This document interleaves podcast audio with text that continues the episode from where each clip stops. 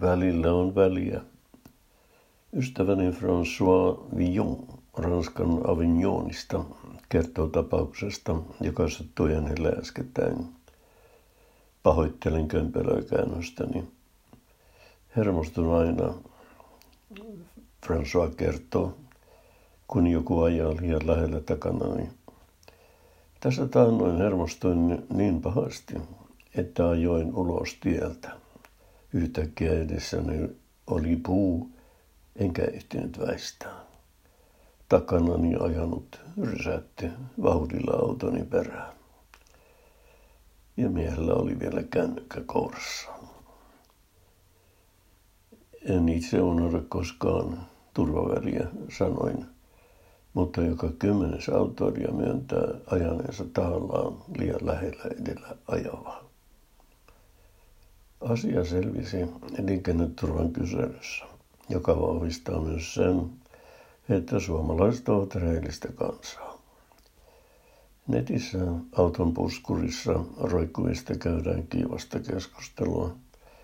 Koetaan, että he tulevat aivan iholle.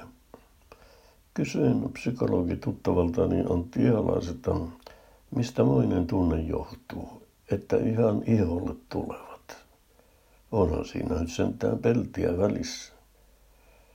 Antti selitti sen niin, että minäkin ymmärsin. Katsos Heikki, kun sinä ajat autoasi, sinä olet autosi. Sinun autosi on kehosi jatke, niin kuin vasara on kätesi jatke, kun vasaroit. Autosi perä on kuin sinulla persaus.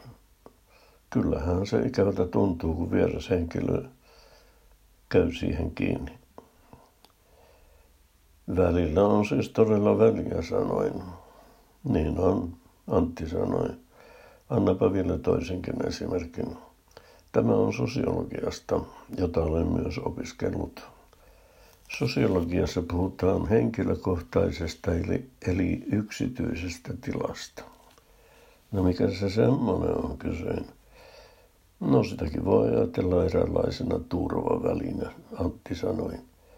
Ajatellaanpa vaikka bussipysäkkiä, jolla seisoo joku ihmisiä odottamassa bussin tuloa.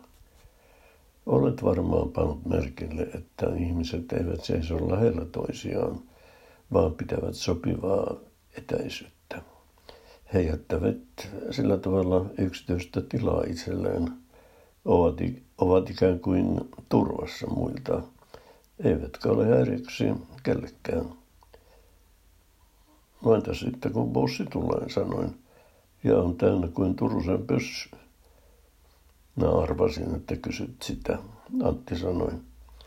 No, sitä pitää kompensoida. Pidetään huolta, ettei kosketeta toista. Vältetään katsekontaktia, mietitään omia asioita, räplätään kännykkää. Ihan sama toimii töydessä hississä. Minä vältän sellaisia kuin rottoa, sanoin. Jos on ihan pakko sellaisen mennä, selviän, kun keskityn miettimään, mitä tekisin, jos hissi jää kerrosten väliin.